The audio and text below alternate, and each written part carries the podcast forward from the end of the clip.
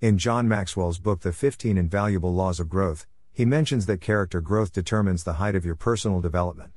As you think about your character, it reflects something that would attract or repel people from you. How would you measure success for yourself? Do you focus on the internal rewards or external rewards? Some of the times we model success based on role models or others, what are the traits or values of others that you admire or want to emulate?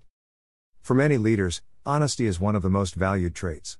Honesty is the core of good character, it is the quality that enhances or damages the personal reputation and the single more valued characteristic in good leaders.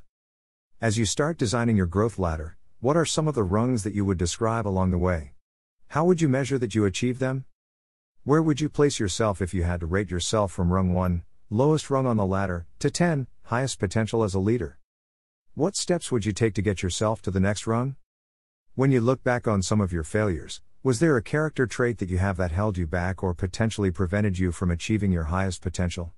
It is said that 99% of failures are failures of character. What are your thoughts on this? Character development is a lifetime process. While we might never plan to mess up, it happens. What is important is what we do when we mess up, how do we address it and respond to it? What steps are you currently taking to develop your character?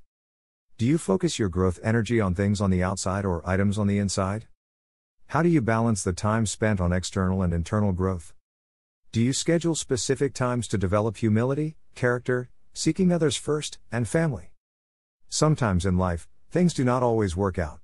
According to John Maxwell, there are many decisions one must make before they have to, or they will make the wrong one. Emergencies don't develop character, they reveal it. In my belief, this is so true. We must practice the way we want to play because when it comes time to set things in motion, any shortcuts will reveal themselves. Reach out to me if you are ready.